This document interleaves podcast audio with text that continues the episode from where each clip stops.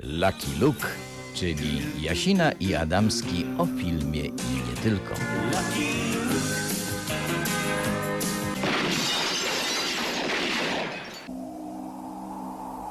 Odryk Dobraniewa, żebyście wiedzieli, że to my. Łukasz Jasina w radiu dla ciebie w Warszawie. A w Polskim Radiu Olsztyn no, Łukasz e, Adamski. Niedługo się euro zaczyna za tydzień. E, My, my, my, tak przyspieszymy trochę rozmowę, chwilkę o tym. Natomiast e, znów, e, drodzy Państwo, dzisiaj będzie tak, bo musimy o tym mówić, bo czasami jest tak, że nie mówimy o czym będzie audycja. Są zastrzeżenia do Wygląda nas. jakbyśmy Są, są pewne. że, że, że później wymyślamy sobie na poczekaniu. Będzie Oslo, ciekawy film brytyjski, więc porozmawiamy o konflikcie izraelsko-palestyńskim. Będzie Komiński Metod, trzeci sezon ukochanego serialu Dwóch Łukaszów. Będzie nowy bardzo. film z Jasonem Stathamem, tak, czyli, czyli Gniew jednego człowieka. Będzie film piłkarski, I od tego zaczniemy. Tak. a pewien remake ważnego, rozwinięcie ważnej produkcji sprzed lat odłożymy sobie, proszę Państwa, na następny tydzień, bo jeden z Łukaszów, czyli ja, nie zdążył do kina. Mam na myśli Cruella, ale już ją zapowiadamy. Tak czy siak, wstępik. Do kin chodzimy, proszę Państwa, jest naprawdę nieźle. Jest naprawdę nieźle i pojawiają się też polskie premiery. W zeszłym tygodniu mówiliśmy dla Państwa, mówiliśmy tutaj o filmie Wolka, mówiliśmy też, e, mówiliśmy O też o amatorach, no ale też do kin w zeszłym tygodniu wszedł film Druga Połowa, E, taki film wpisujący się w to Euro 2020, które się odbywa w 2021 roku przez pandemię koronawirusa. E, No i cóż, no, druga połowa, film e, z plakatem bardzo takim wpisującym się w, mod, w modę na komedie romantyczne, czyli taki bardzo typowo polski plakat. W obsadzie Maciej Musiał, Cezary Pazura, Marianna Zydek, e, Andrzej Grabowski e, i różne cameo, czyli Krychowiak, e, Grzegorz Krychowiak, Małgorzata Rozenek-Majdan, Dariusz Szpakowski, różni inni dziennikarze, których znamy. I słuchaj, no, mm, no i film bardzo, bardzo, bardzo, bardzo, bardzo pęknięty. To znaczy film, który ma Ty wszystkie używasz swoje sformułowania wady. pęknięty, kiedy jesteś dyplomatyczny. Wiesz co, e, powiem ci tak, e, film, który ma wszystkie wady polskich komedii romantycznych, a jednocześnie e, jest jakimś takim ciekawym, mm, ciekawą próbą wyjścia poza ten schemat komedii romantycznych, bo historia jest bardzo, jest bardzo prosta, młoda lekarka, właśnie grana przez, przez Zydek, Mm, ona spotyka mm, dziennikarza Mateusza, który ma ksywę Ostry, tak jak ten raper, bo ma nazwisko Ostrowski, błyskotliwe bardzo. I, I on jest takim pistoletem z, mm, z jakiegoś, jakiejś gazety, która przypomina przegląd sportowy. Jego szefem jest e, mm, Grabowski. Mm, No i on się uczepił b- trenera reprezentacji Polski, którego gra Cezary Pazura, e, bo ten przegrał z zespołem z, na własnym stadionie z Irlandią i ostatni mecz grają z Niemcami i tylko jak wygrają z tymi Niemcami, to awansują na euro. No i się okazuje, że ta młoda lekarka Magda jest córką tego trenera, którego gra Cezary Pazura. No i tam wszystko się zaczyna. Do tego jeszcze wchodzi piłkarz, mm, którego gra Musiał, nazywa się on Jarosław Kot. To chyba nie jest nawiązanie żadne polityczne. Mm, Może do aktora. Nie wiem już. Może do aktora. E, tak, może do aktora. I on też się zakochuje w tej Zydek. No i wiesz, i powiem ci tak, w filmie druga połowa najlepsza jest druga połowa. Kiedy mamy tą, ten mecz, którego zresztą nie widzimy, wynik tego meczu widzimy przez emocje Budżet kibiców. byłby po prostu ciekawe. trochę nieodpowiadający i nie było pieniędzy na kręcenie takich scen, myślę. Wiesz co, bardzo dobrze, że to zrobiono, bo nawet Patryk Wega, który jest mistrzem kręcenia pewnych scen Tak przy jest. wcale nie aż tak wielkim budżecie, położył zupełnie e, swój film piłkarski e, Bad Boy i tak fatalnie jest. Tak, fatalnie pokazał te sceny. Więc tak, to wszystko, co jest patriotyczne w tym filmie, tak? Flaga, orzełek, Cezary Pazura e, i ci piłkarze, i konflikt trenera Pazury e, z tym Jarosławem Kotem, który przypomina Any Given Sunday Olivera Stone'a, gdzie Al Pacino jako trener z Jamie Foxxem miał konflikt. Ten młody, arogancki piłkarz, który musi zrozumieć, że drużyna jest ważna, że Polska jest ważna i wtedy on osiągnie sukces. To wszystko jest fajne, ale wiesz, ten wątek na, doklejony na siłę tego romansu, którego ja nie rozumiem, nie wiem dlaczego ten trójkąt w ogóle mm, e, e, się zawiązuje, no jest okropny. Więc, więc film, jest, e, film jest do połowy udany, druga połowa jest najlepsza. Polacy oczywiście wygrywają z Niemcami, jest e, podniosła atmosfera mm, patriotyczna. I wiesz, ja, ja tylko dlatego omawiam ten film, bo to jest mm, film, który według chyba box office'u był drugim najchętniej oglądanym filmem. Tu wejdę ja. Bo po pierwsze, właściwie nie jest rzeczą zaskakującą, że film e, piłkarski w przededniu Euro, w dodatku kiedy nasza drużyna znowu do tego Euro wchodzi, e, jest na jakimś wysokim miejscu. Ludzie takie filmy chcą oglądać, ale Polacy chcą je oglądać, ale nam się ciągle nie trafiają dobre filmy o piłce nożnej. E, Jeżeli się trafiają, to stanowczo nie w okresie przedmistrzowskim, i stanowczo nie są dobrymi komediami romantycznymi. Zresztą nawet inne filmy, takie jak Gwiazdy Kida Wybońskiego swego czasu, czy Być jak Dejna, y, też średnio wychodziły. Tak, tak. A tutaj em, mamy to wszystko pożenione jeszcze z, no, z czymś, co jest bardzo modne w polskim kinie, czyli z tą komedią romantyczną.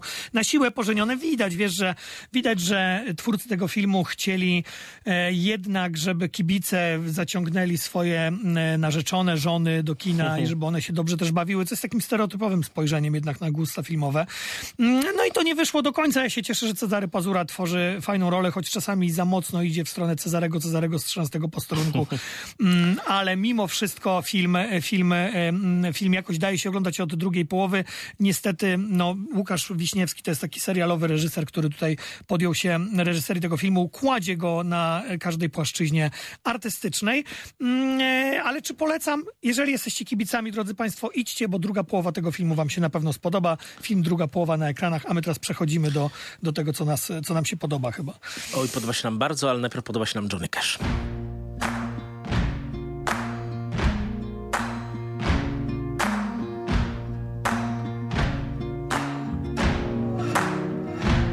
You can run on for a long time, run on for a long time, run on for a long time. Sooner or later, gotta cut you down. Sooner or later, gotta cut you down. Go tell that long tongued liar, go and tell that midnight rider. Tell the rambler, the gambler, the backbiter. Tell him that God's gonna cut him down. Tell him that God's gonna cut him down. Well, my goodness gracious, let me tell you the news. My head's been wet with the midnight dew. I've been down on bended knee, talking to the man from Galilee. He spoke to me with a voice so sweet. I thought I heard the shuffle of angels feet. He called my name and my heart stood still. When he said, John, go do my will. Go tell that long-tongued liar. Go and tell that midnight rider. Tell the rambler, the gambler, the backbiter. Tell him that God's gonna cut him down. Tell him that God's gonna cut him down. You can run on for a long time. Run on for a long time. Run on for a long time. Sooner or later, gotta cut you down. Sooner or later, gotta cut you down. Well, you may throw your rock, hide your hand, working in the dark against your fellow man. But as sure as God made black and white, what's done in the dark will be brought to the light. You can run on for a long time, run on for a long time, run on for a long time. Sooner or later, gotta cut you down. Sooner or later, gotta cut you down. Go tell that long-tongued liar. Go and tell that midnight rider. Tell the rambler, the gambler, the backbiter. Tell him that God's gonna cut you down. Tell him that God's gonna cut you down. Tell him that God's gonna cut you down. Johnny Cash, proszę Państwa, ale tym razem nie redneck, redneki amerykańskie, które się nam często trafiają, tylko trzeci sezon jednego chyba z najlepszych seriali ostatnich czasów yy, i to tego seriali netflixowskich. Mam na myśli Komiński Metod, czyli serialu jeszcze do niedawna z Allenem Arkinem i Michaelem Douglasem, teraz już tylko z Michaelem Douglasem. Trzeci sezon wszedł tydzień temu na Netflixie. E, tak. E, I mm, e, trzeci, ostatni sezon, taki krótki bardzo, tam jest tylko sześć odcinków po e, właśnie po tych kilkanaście, po 20 minut, tak? One, one gdzieś tyle trwają. Mm, e, bałem się troszeczkę tego sezonu, bo e, tak się zastanawiałem, wiesz, czy właśnie bez Alana Arkina No, duetu już nie ma. Tego, a tak, a to właśnie na tym, e, bo, bo tak, zacznijmy od, od tego. To jest serial mm, stworzony przez Chucka Lorry'ego, czyli tego od teorii wielkiego podrywu, tego od młodego Sheldona, mm, czyli specjalista od sitcomów. Sitcomów, które e, no, są kręcone w studiu, z żywą publicznością, które się w specyficzny sposób kręci, gdzie słyszymy te śmiechy, które kiedyś Woody Allen wyszydzał w jednym z swoich filmów, że to są wszystko plastikowe śmiechy. I nagle, wiesz, wchodzi do kina, e, do, do, do opowieści o dwóch starszych panach, którzy razem mają 150 lat. E, e, Michael Douglas grający aktora niespełnionego, który uczy aktorstwa w Los Angeles, który nigdy wielkiej kariery nie zrobił, choć ma, choć ma na koncie Tony nagrodę teatralną. A to jest E, zupełnie jego- inna sprawa. Jego przyjaciel Alan Arkin, bardzo słynny i bogaty producent. Tak, bogaty producent, który ma dużo koneksji, no i oni y, są przyjaciółmi, dokuczają sobie jak to faceci, my sobie też czasami dokuczamy na antenie, choć bardziej chyba w, na Messengerze. Mm, y, I, I to wszystko, wiesz, to był zachwycający serial, on był robiony chyba jedną kamerą w niektórych ujęciach, taki bardzo skromny gdzieś, e, gdzieś serial, Mm, e, więc zupełnie nie, nie pasujący do Chucka Lorry'ego. Mm, No i wiesz, i trzeci sezon, e, w trzecim, trzeci sezon zaczyna się od tego, że Alan Arkin, mm, grający właśnie tego agenta, on nie żyje. Nie żyje dlatego, że Alan Arkin po prostu nie chciał zagrać w trzecim sezonie. On mówił w różnych wywiadach, że, że no, po- podpisał umowę na dwa sezony, że chciał, żeby to były tylko dwa sezony. Później coś mówił, że też pandemia koronawirusa, że on jest starszym panem, bo on już ma po, po 80 przecież. Mm, Więc go uśmiercono. Mm, I wszystko jest obudowane wokół tego. mm, Dlatego puściliśmy piosenkę Johnego Casha o śmierci, o, o tym, o tym, e, e, o, o traumie, tak? Ym, I, I wokół tego jest obudowany, obudowana ta opowieść. I wiesz, to jest bardziej gorzkie niż słodkie, ale to, co znów porwało moje serce. Porwało bardzo mocno, bo e, to, co było dobre w tym serialu, to zostało. Nie ma Alana Arkina jego takiego sardonicznego humoru, ale został Michael Douglas, który ma jednak benefis bardzo mocny w tym serialu, we wszystkich trzech seriach, e, bo nie ma nic ciekawszego niż sytuacja, w której taki bardzo rozpoznawalny, dobry aktor gra kogoś nierozpoznawalnego. Ktoś, czyje marzenia się spełniły. Naprawdę, bardzo mocno. Przypominam, że Michael Douglas to jest aktor, który miał Oscara, miał też Oscara za najlepszy film jako producent. Swego czasu Lot nad Kołguczym Gniazdem jest aktorem rozpoznawalnym, znanym, ikonicznym. A tutaj gra kogoś nierozpoznawalnego. Dlatego jest to serial niesamowicie obfitujący w bardzo dobre role drugoplanowe. Na przykład y, w trzeciej serii wraca Kathleen Turner. Być może państwo jej nie rozpoznają. Ona gra byłą żonę y, Komińskiego, a to jest y, aktorka bardzo teraz już odmieniona, która kiedyś grała z Michaelem Douglasem w tych wszystkich filmach z lat 80. W Klejnocie Nilu, w Miłości Szmaragdzie i Krokodylu. Jeszcze tam Danny DeVito grał. Jest Hallie Joy Osmond y, y, ekshumowany trochę. Jest Liza Edelstein. Jest wszystko, co trzeba. Jest y, Ekshumowany. w sensie z, z aktorskiego niebytu. I do tego wszystkiego Rozumiem. mamy w dalszym ciągu obecność Alana Arkina. Mamy zarządzanie majątkiem. Mamy dowcip o Żydach, mamy dowcip o filmowcach, mamy sukces odniesiony dwukrotnie, bo jedna ze studentek Komińskiego go odnosi i proszę Państwa, odnosi go też w końcu on sam. Tak, i mm, tutaj y, jak wymieniałeś te filmy właśnie z Katrin Turner, y, Mhm. dla mnie najważniejszym ich filmem lat 90., 80, y, 89-90 to była Wojna Państwa Rose Danego Także, DeVito, rację, gdzie oni grali małżeństwo, takie bardzo czarna komedia, gdzie oni grali małżeństwo, które to zaczyna się po prostu tam zabijać. I oni tutaj grają też małżeństwo, tyle że rozwiedzione, które w tym trzecim sezonie jakoś do siebie wraca. Katrin Turner wciela się w lekarkę, która pracuje z, w Afryce. Mhm. Nie będziemy tutaj spoilerować, bo tam też pewne rzeczy się u niej pojawiają, e, takie, takie dosyć nie, niemiłe. I ona wraca do tego Los Angeles, no bo córka Michaela Douglasa mm, e, e, ma wyjść za mąż za też starszego faceta, w zasadzie prawie, że w wieku tego właśnie Znamy Sydney'ego granego przez. Michaela Douglasa. Mm, mm, tak, tak, tak. Bardzo fajna rola Paula Razera. E, Córkę, gra, córkę Mindy gra Sarah Baker. I wiesz, y, i Katrin Turner z takim też swoim sardonicznym humorem, z takim y, sarkazmem, ona zastępuje tego właśnie Alana Arkina, zastępuje jego przyjaciela. Te w- żarty, te dowcipy, ten, mm, ten humor Alana Arkina, zauważ, jest wrzucony w, w, w, w postać Katrin Turner. A jednocześnie mamy ten cały bagaż, wiesz, tego właśnie tych wojny państwa Rose, tego małżeństwa, które fizycznie zaczyna się likwidować w jednym domu, bo się tak nienawidzi. A tutaj ta nienawiść jest, jest gdzieś e, e, e, no, zmieniona na miłość.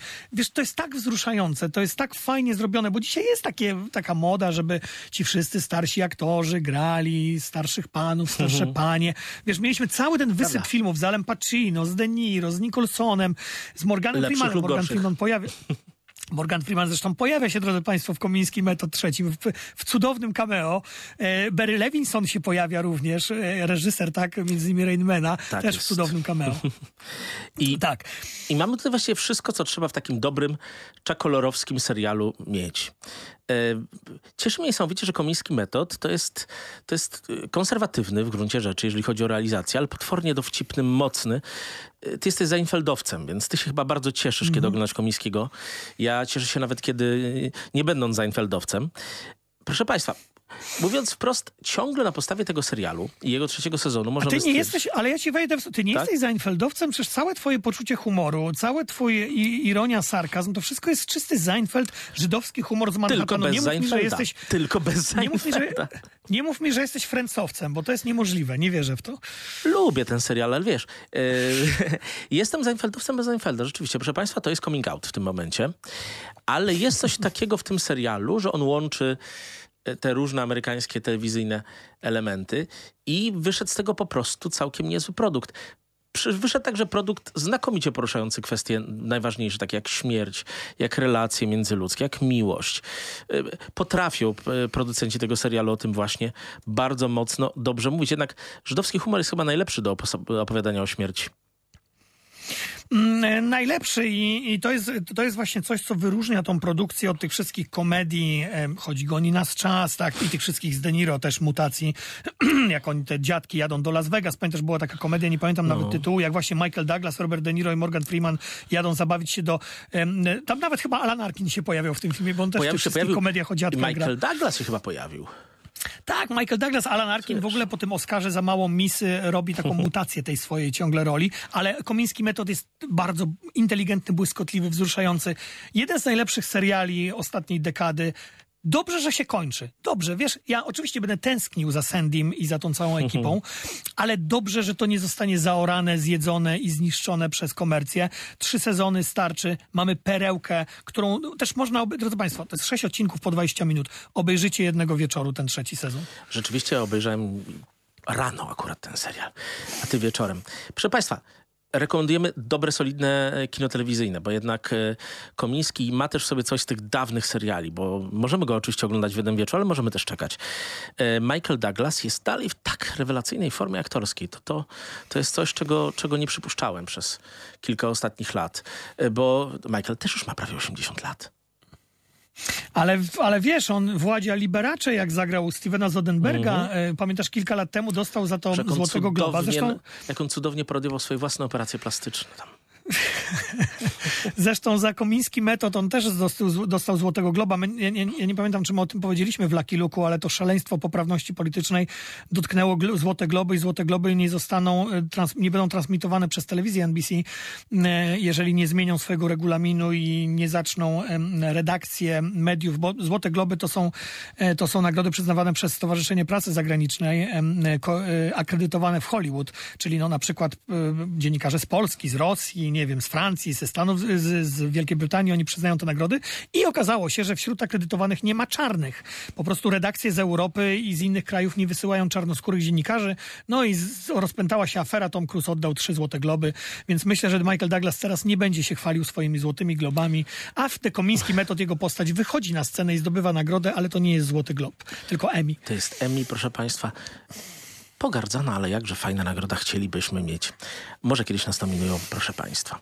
Znowu Johnny Cash.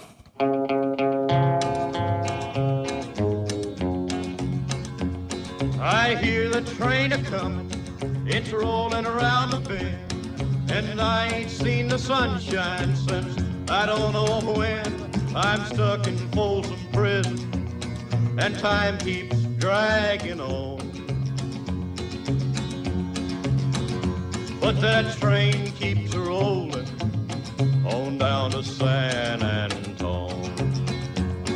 When I was just a baby, my mama told me, son, always be a good boy, don't ever play with guns. But I shot a man in Reno just to watch him die.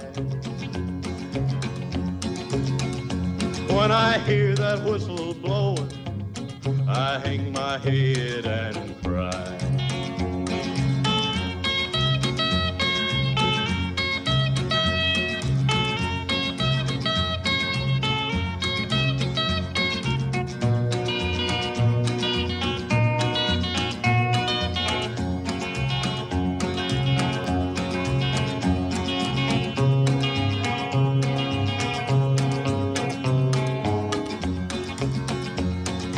Bet there's rich folks eating in a fancy dining car. They're probably drinking coffee and smoking big cigars. Well, I know I had it coming. I know I can't be free.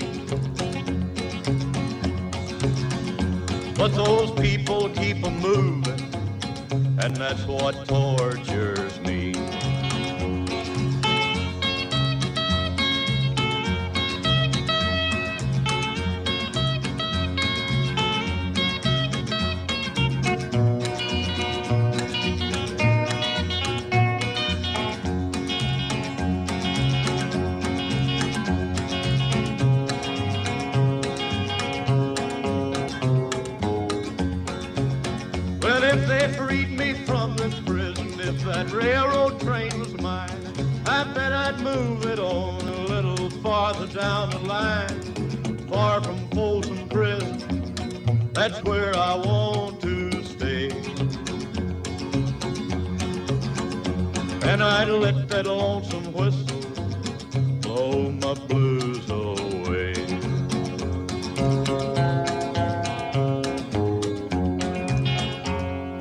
Jest jakaś muzyka, jeśli jest jakiś film, do którego nie pasuje muzyka Johnnego Casha, ona pasuje do wielu, to są filmy Guya Ritchiego.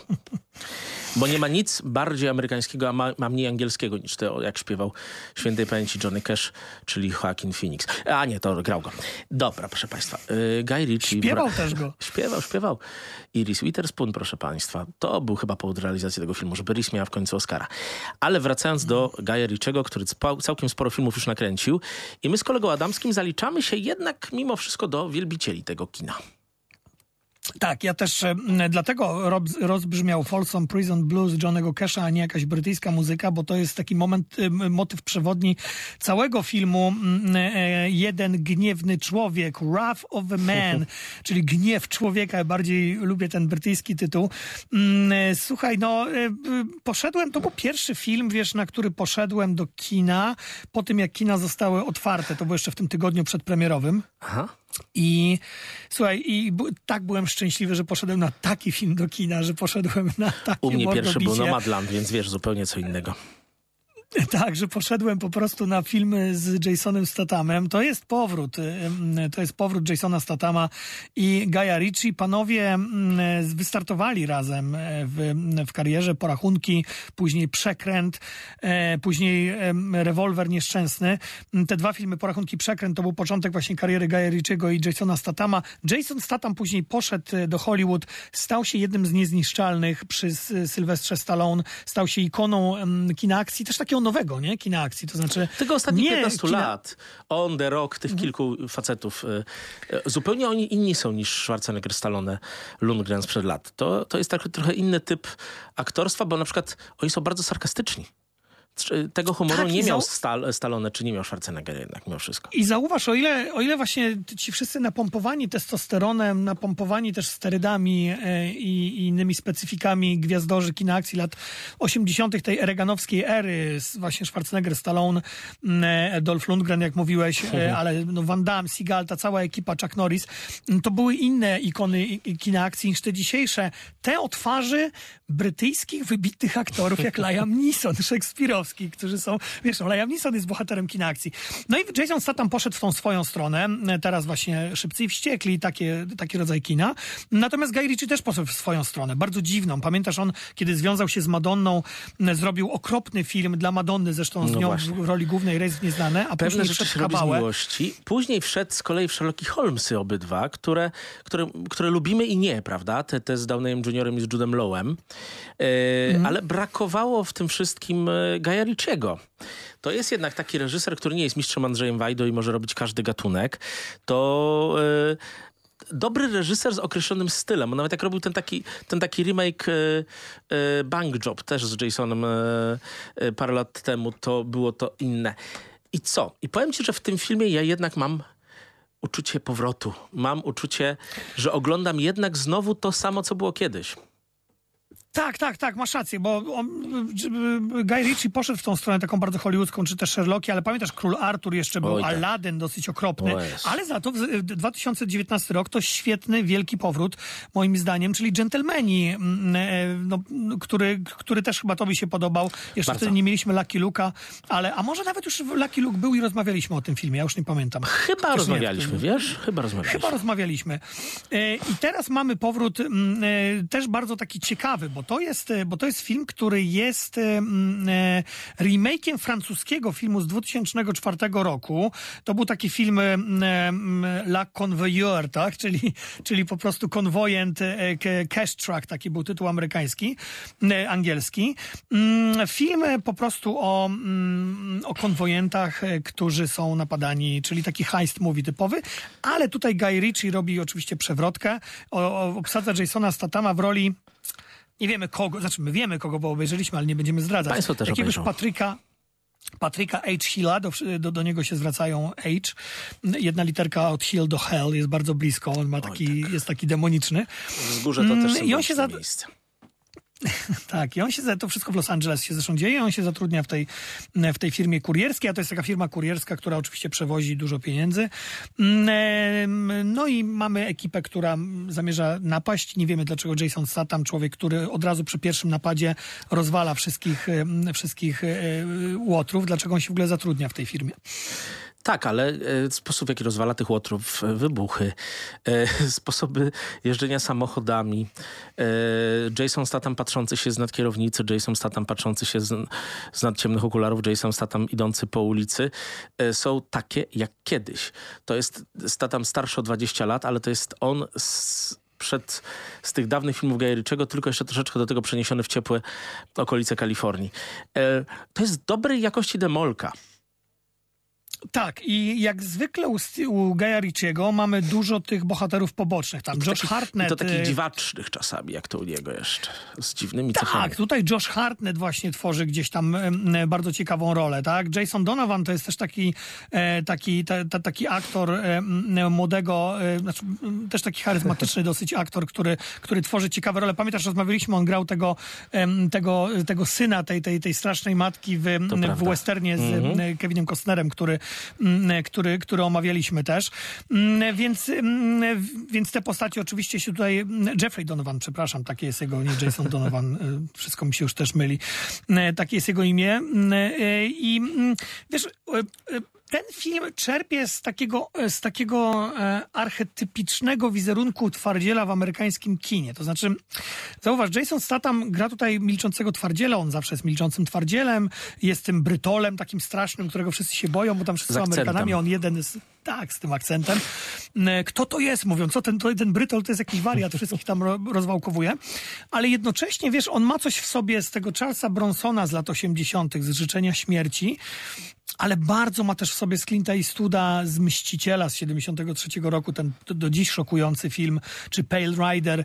Mm, Zresztą, co jest najważniejsze, drodzy Państwo, w, w Gniewie jednego człowieka, głównego wroga Jasona Statama gra Scott Eastwood, czyli syn Clint'a Eastwooda. Dobry, acz zepchnięty totalnie przez ojca w cień aktor. Więc mamy Ale wiesz, tutaj jedyny dużo zauważ- symboli, dużo symboli, proszę państwa. I dowód tego, że jak się robi w tej chwili w kinie demolkę, ona musi być robiona przez dobrego reżysera i mieć dużo symboli. Ale zauważ, że, że ja, ja też myślę, że, że to obsadzenie Scotta i Studa mm, ma jednak jakiś, jakiś na związek z tym, że sam Jason, Jason Statham jest taką istudową postacią tutaj.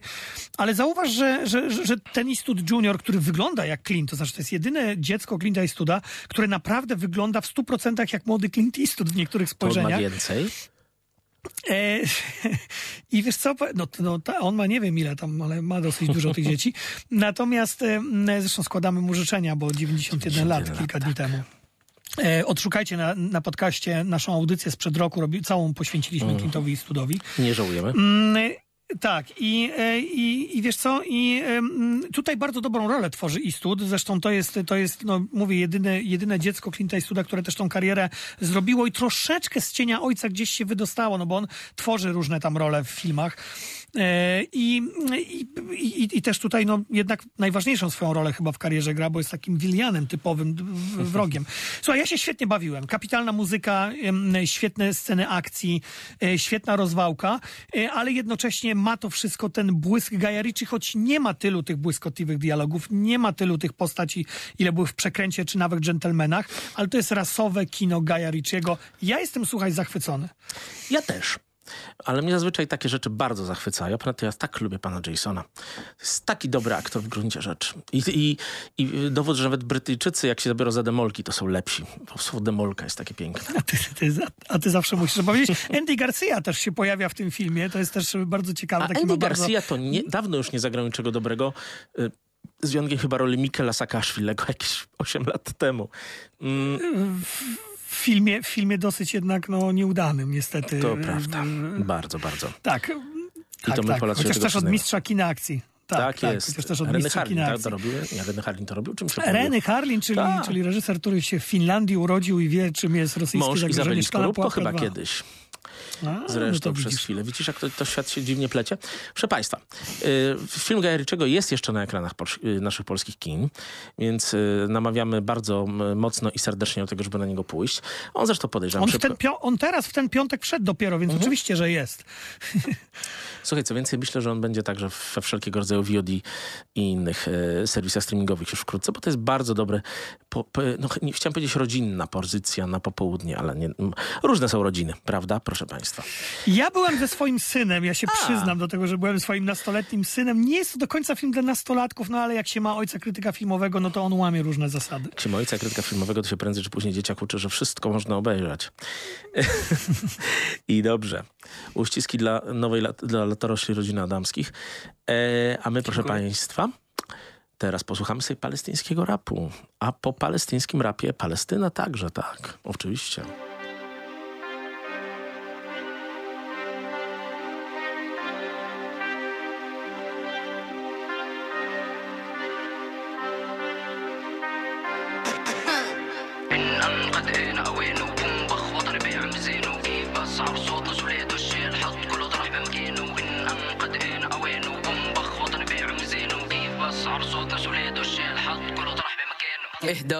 كل شي باين في المحنة. الله الله بيشهد مين إحنا؟ رجالة ضمن طرطش لك. بنضرب حرب الليلة ما بنغلب بدك شبال وعادي بنهد لك مرحب فيك في ولاد القدس. مندبر حالنا نحل اللغز. رنيت على نفحة وكل بخش وقت شفنا وياما وكله بصف ولا مرة نخاف ولا مرة ونص. بدك بركان بنفقع بوف نعمل لك حفلة تخش تنط. نستقطب مال بس بدنا نقص ما هو كله عارف ما هو كله شايف ما هو كله خايف والدنيا ترص. استجدع دايما واوعك بوحش. أنا ادرينالين فاجع بشباب ينضرب الغاز إحنا الجدعان مش زي نقلال رد بالك عم تعيشها بلاش سوي واعمل واجمع كاش ما الدنيا صعيبة وبدها زلم سيبك من روح. واحضر لك جاي. أنا قرش أنا قرش أنا قرش أنا سمكة.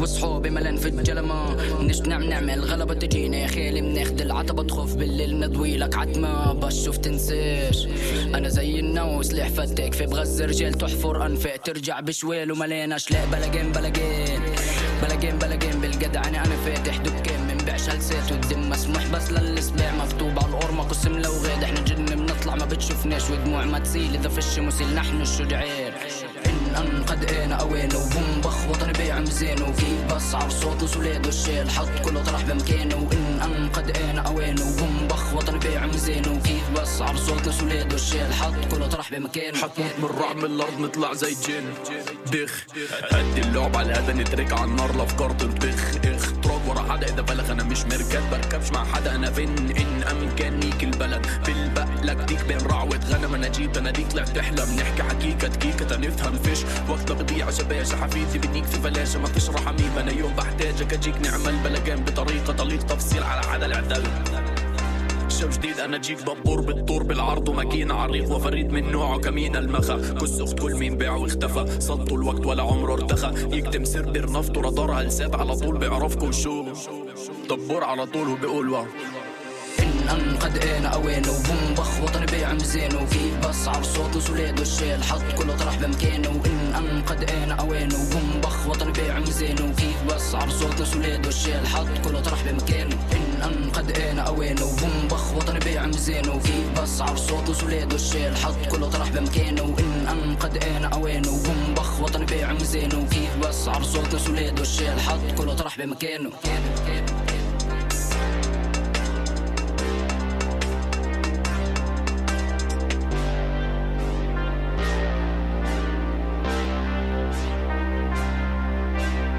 Cóż, proszę Państwa, y, kiedyś funkcjonowało powiedzenie, że pewne, jest pewne są śmierć i podatki. Ja myślę, że trzecią pewną rzeczą jest niemożność uregulowania pokojowego sytuacji na Bliskim Wschodzie.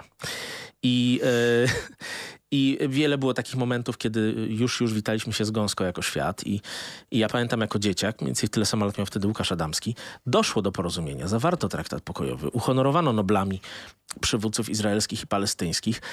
I to całe wydarzenie zostało właśnie pokazane w dość solidnym telewizyjnym filmie przygotowanym na potrzeby HBO. Y, HBO zresztą sporo takich filmów zazwyczaj kręci, bo pamiętasz, oni mieli, Łukaszu, kiedyś filmy o Tonym Blairze i Billu Clintonie, y, gdzie oczywiście Martin Sheen grał y, Tonego Blaira, mieli y, film o Wstecznym Rozwiązaniu i, i, i Reinhardzie Heydrichu. Teraz powstaje film, y, w którym y, doktor Moriarty z Sherlocka Holmesa, czy on się nazywa Wilson, Boże, ten aktor, ja nigdy tego nie pamiętam, jak on ma na imię. Scott albo Steve. Y, Andrew Scott. Andrew Scott, widzisz, jak się Ruth, wszystko Ruth, Will, Ruth Wilson to jest ta, co gra Monę, czyli jego, e, czyli jego partnerkę. I to jest ta, która jest z Lutera, e, urocza, demoniczna dama z serialu tak. Luther. Ale mamy tutaj oczywiście też innych aktorów. Aktora tego z e, Non-Orthodox, który e, gra tutaj izraelskiego dyrektora generalnego MSZ-u. To jest o, o think tank, o szefie think tanku i jego żonie, czy właściwie szefo, ona jest właściwie momentami ważniejsza, którzy postanawiają zbudować nieoficjalny kanał komunikacyjny pomiędzy Izraelem a Palestyną, bo proszę Państwa, Izrael i Palestyna negocjowały kiedyś tak specyficznie między sobą traktat pokojowy, że nie mogły ze sobą negocjować. Był zakaz wzajemny mm, w ogóle jakichkolwiek rozmów. I ten film pokazuje coś, co jest niesamowitą y, mi- miodem na serce takich ludzi jak ja, którzy się trochę zajmują polityką zagraniczną. Znaczy pokazuje kuchnię jednego z najważniejszych światowych wydarzeń politycznych od y, momentu, kiedy ktoś to wymyśla, aż do tego momentu, kiedy traktat zostaje zawarty. Mamy tutaj wszystko. Y, kłamstwa ministrów i wiceministrów, zwalanie odpowiedzialności, kłótnie, rozmowy w dziwnych miejscach.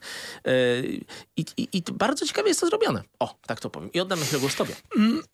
Tak, tak. Mówię, śmierć podatki to jest jedyny pewnik. Ja myślę, że też jednym z tych pewników jest to, że w Lucky Luke'u mm, zostanie zaprezentowana niesamowita muzyka, bo to, że wybrałeś ten palestyński rap, no ja, ja, ja, ja po prostu uwielbiam takie eksperymenty, także cieszę się, że puściliśmy jednak coś, czego publiczne radia raczej nie puszczają, bo jest tak niszowe. Ciekawe, jak Natomiast tak, odprowadzą Oslo- chłopakom za X. E, Film Oslo pojawia się na HBO. To jest film napisany przez J.T. Rogersa na podstawie jest. jego własnej sztuki, która na Off-Broadwayu była wystawiana. Ona chyba nie była na Broadwayu, tylko właśnie na Off-Broadwayu. Zastanawiam się, wiesz, czy ten, czy ten film, czy, czy ta sztuka lepiej wygląda z żywą publicznością. Mi ten film się podobał, chociaż mam... Znaczy, wiesz co, ja uważam, że, że, on, że on nie do końca jest tak wyreżyserowany, jak pewnie był na scenie wyreżyserowany. To znaczy, jakaś ta żywiołowość e, na scenie, gdzie jest ta żywa publiczność e, przy takim temacie pewnie jest e, inna. Mm, Natomiast e, dla ciebie, osobę, tutaj skromny Jasina wyszedł, no ale jednak e, z Instytutu, z Polskiego Instytutu Spraw Zagranicznych e, e, zajmujesz się e, wschodem, ale Bliskim Wschodem też, więc, więc ten film jest ci bardzo bliski. Wiesz, ja się zastanawiam... jak długo jeszcze kino mm, będzie tak bardzo, em, znaczy będzie bardziej proizraelskie. To znaczy, jak oglądamy nawet takie seriale jak Homeland, tak, który był oparty na izraelskim formacie, jak oglądamy dużo tych produkcji Monachium e, e, Stevena Spielberga, to wszystko jest robione z perspektywy e, Izraela. Natomiast wiesz, dzisiaj świat się strasznie zmienia i jest ta rewolucja lewicowa, która powoduje, że nawet Amerykanie, nawet, nawet Amerykanie, podkreślam to słowo, e, w Waszyngtonie zaczynają inaczej patrzeć na konflikt izraelsko-palestyński. Przy ostatnim, przy ostatniej eskalacji konfliktu, który się zakończył kilka dni temu, kilkanaście dni temu, m, widzieliśmy w Stanach Zjednoczonych polityków Partii Demokratycznej bardzo wysoko postawionych, takich jak, wysoko postawionych mówię w tej, w tej, w tej przestrzeni no medialnej. głównie Okazy- Ocasio-Cortez, no.